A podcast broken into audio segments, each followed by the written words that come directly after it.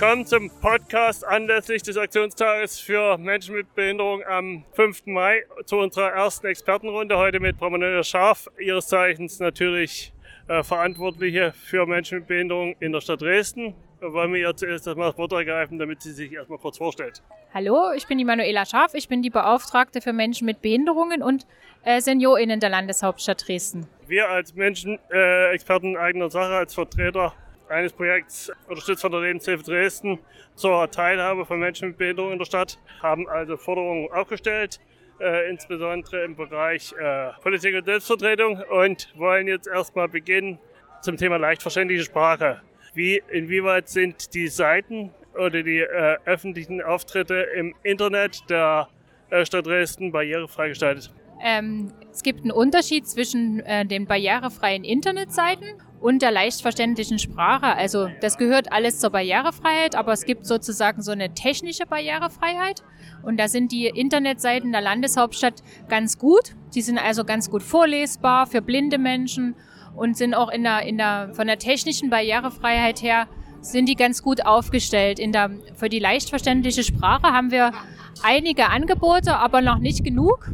Und wir machen aber immer wieder sozusagen neue Übertragungen. Uns ist ganz wichtig, dass wir vor allen Dingen die Seiten übertragen, ähm, wo wichtige Informationen drauf sind, zum Beispiel zum Stadtrat oder was macht der Oberbürgermeister, solche Sachen. Und die gibt es auch tatsächlich jetzt schon in leicht verständlicher Sprache und das wird immer weiterentwickelt.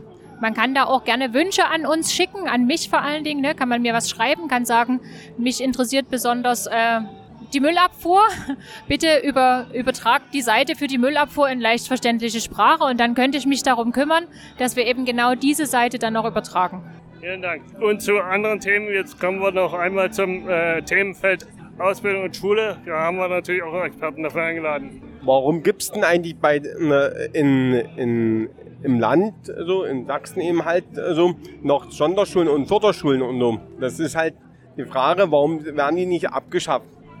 Das ist aber eine sehr, sehr, sehr, sehr, sehr, sehr, sehr große Frage, Marcel. Die größte Frage. Ähm, genau, also wir haben, das müssen wir anders auftrieseln. Es gibt ja die UN-Behindertenrechtskonvention, ne? Und in der UN-Behindertenrechtskonvention steht drinne, dass es ein, dass es quasi Inklus Inklusion in Schule für alle geben soll.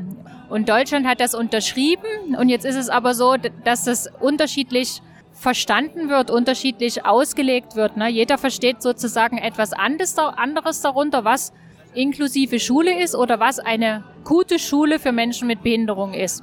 Und wir haben ja gerade eine CDU-Landesregierung. Ne? Die Partei CDU hat gerade ähm, das Kultusministerium, also der Herr Piwarz ist von der CDU im Kultusministerium und die CDU vertritt tatsächlich die Meinung, dass es wichtig ist, dass wir ein getrenntes Schulsystem haben, dass es Förderschulen gibt, weil die CDU sagt, dass Menschen mit Behinderung in Förderschulen besonders gut gefördert werden. Da gibt es viele Menschen, die das anders sehen und die sagen, es muss eine Schule für alle geben und wir brauchen quasi die, also das ist die Schulen, die müssen zusammengelegt werden, damit wir die verschiedenen Ressourcen, die Lehrer, die Räume, das Material, damit wir das alles an einer Schule haben, weil nur so könnte eine gute inklusive Schule ähm, quasi entwickelt werden. Aber aktuell mit dieser Regierung, die wir gerade haben, die hat halt tatsächlich die Meinung, dass Förderschulen wichtig sind und deswegen haben wir in Sachsen immer noch Förderschulen. Das ist gerade der Stand der Dinge. Genau. Ich sehe das auch ein bisschen anders. Ich würde mir tatsächlich ein inklusives Schulsystem wünschen. Ich bin die, tatsächlich für die Abschaffung von Förderschulen, aber ich sage ganz klar, wir müssen die zusammenlegen. Ne? Wir müssen die verschiedenen Schulformen zusammenlegen, um einfach das Personal, an den Schulen zu haben, was überall zur Verfügung steht. Die Materialien, die Ressourcen, das müsste man teilen, damit man eine gute inklusive Schule machen kann. Aber das ist so ein Thema, da können wir tagelang darüber diskutieren. Genau, das ist nur so ganz kurz mal angerissen. Dankeschön. Ich gebe mal den Imre, auch von Experten in eigener Sache. Mein Name ist Imke Rappa, ich bin Experten von eigener Sache und mein äh, Thema ist Barrierefreiheit.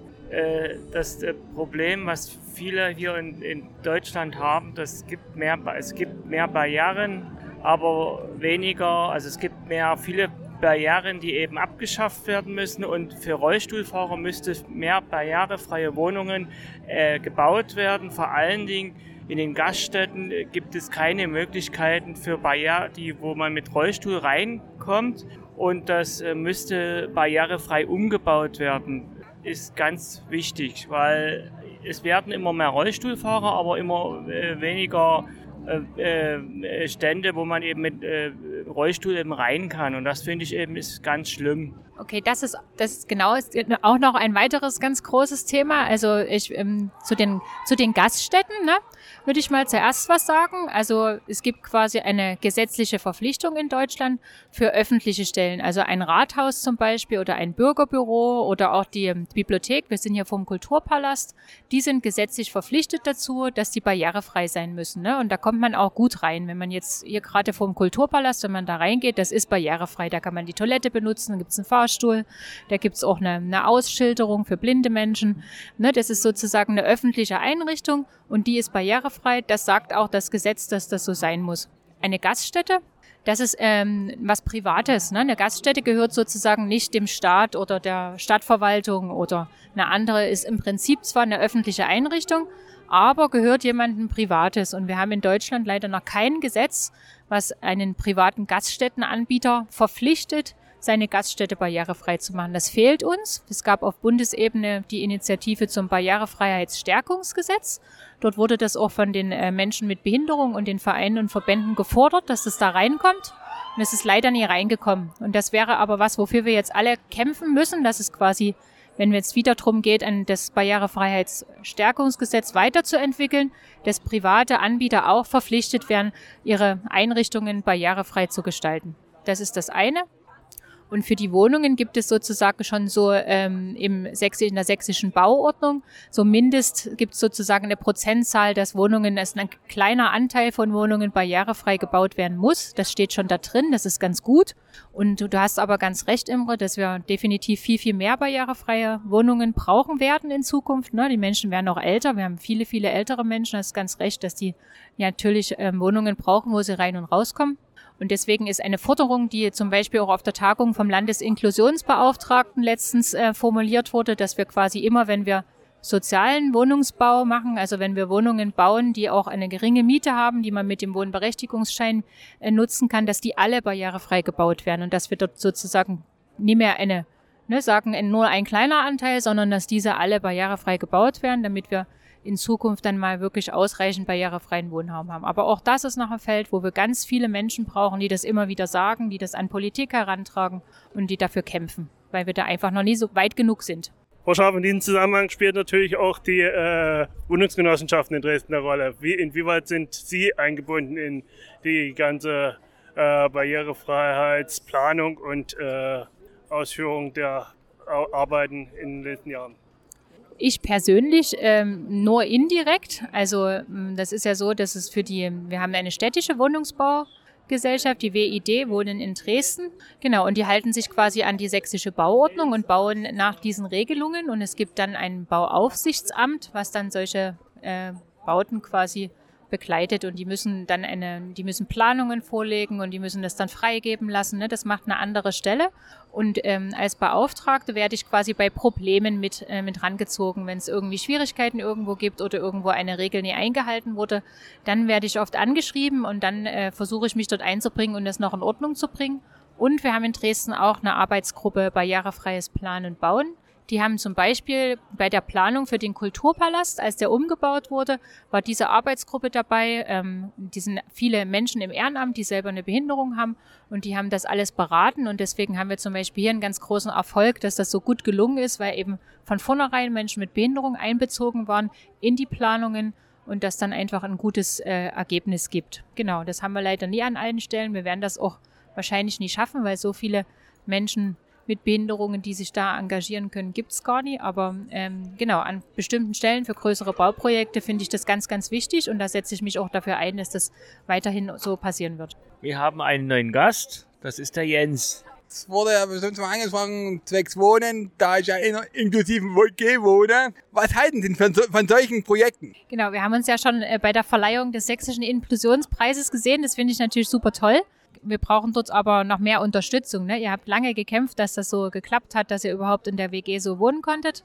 Und es ist ähm, immer noch schwierig quasi. Der, ihr habt ja auch den Imre hier in der Runde sitzen, der ja auch so seine Schwierigkeiten hat, mit Assistenz eine Wohnung zu finden, die einen guten Mietpreis hat und so weiter. Also dort haben wir noch ganz viel ganz viel Bedarf, da müssen wir noch ganz viel kämpfen für, aber das ist eine ganz, ganz tolle Sache und ich glaube, dass in Zukunft viel, viel mehr Menschen in solchen äh, gemeinschaftlichen Wohnformen leben wollen.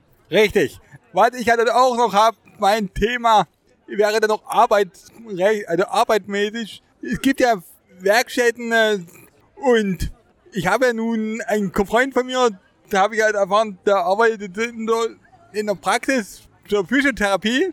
Was halten denn davon? Oder wäre eher mehr so Werkstätten eher vorteilhaft? Das äh, kann man so, glaube ich, äh, nicht sagen. Da muss man den Menschen fragen, ne, wo der arbeiten will. Aber ganz klar braucht es quasi eine eine Reform von den Werkstätten, weil es ja zu wenig Lohn dort gibt und weil das quasi immer noch so ist, dass viele Menschen gar nicht die Wahl haben, sondern einfach in die Werkstatt gehen müssen, weil es gar keine Auswahl gibt.